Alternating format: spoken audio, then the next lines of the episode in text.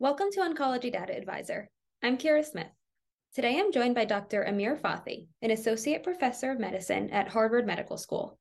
Today he is going to be sharing some of the significant updates in acute myeloid leukemia and acute lymphoblastic leukemia from the recent ASH annual meeting. Dr. Fathi, thanks so much for joining me today.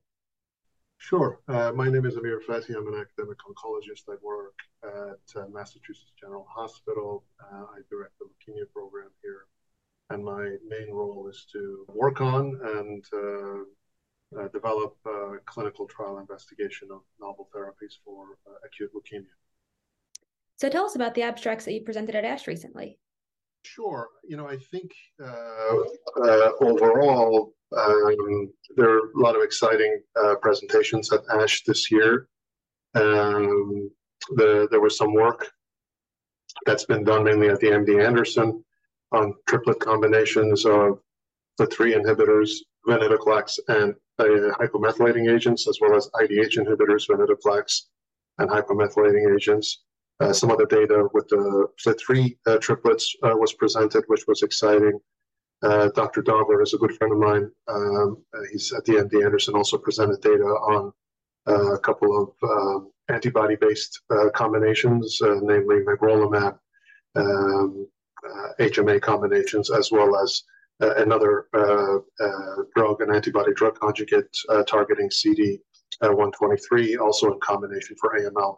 So I think some of that data is earlier, some of it is more developed. I think it is exciting.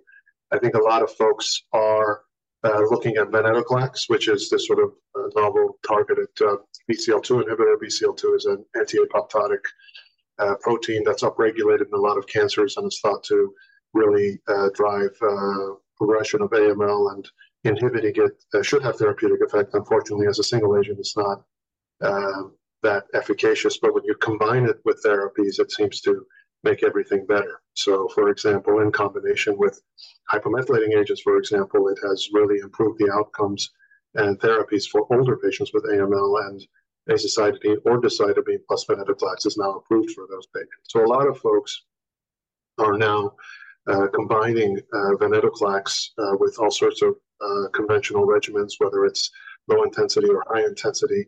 There are a few abstracts at ASH looking at high intensity traditional chemotherapy regimens and adding venetoclax to them. They seem to be promising.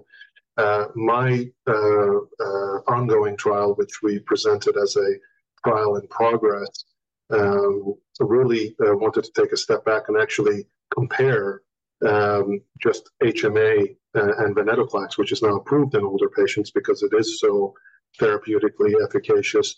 Just compare that to intensive therapy and see if it stands up and uh, does as well in terms of response because it is much more gentle. It is outpatient typically.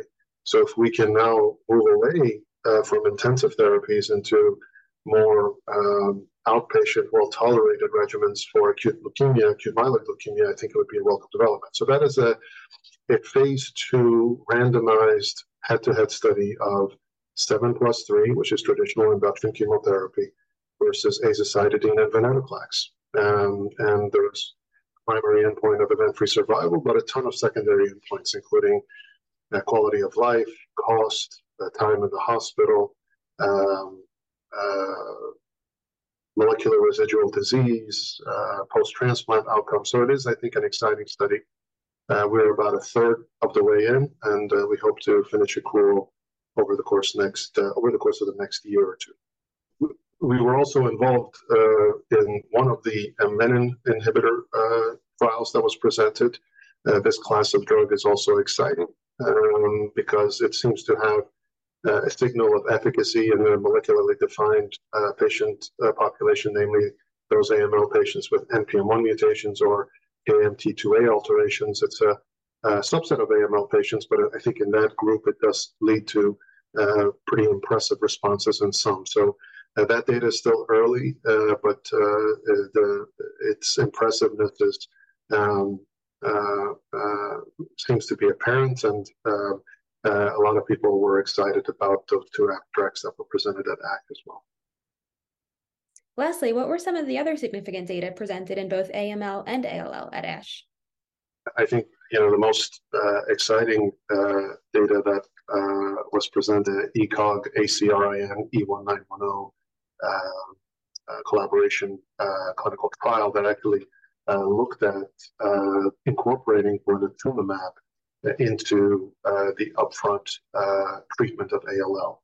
and patients were randomized regarding getting conventional therapy following upfront treatment or incorporating uh, cycles of blinatumomab. And those individuals who received blinatumomab uh, did uh, uh really well. Uh, uh, you know, this the randomization occurred after intensification. Folks received either two cycles of blinatumomab or just went on to receive traditional consolidation therapy for ALL. And there was a survival, an overall survival advantage of among those who received blinatumomab. So blinatumomab is a bispecific T cell engager it is now approved for relapse refractory ALL. So if you receive upfront therapy, get in remission, and relapse, or if you never responded in the first place, uh, you could be a candidate to receive blinatumomab monotherapy, and it's quite effective uh, in a subset of those patients.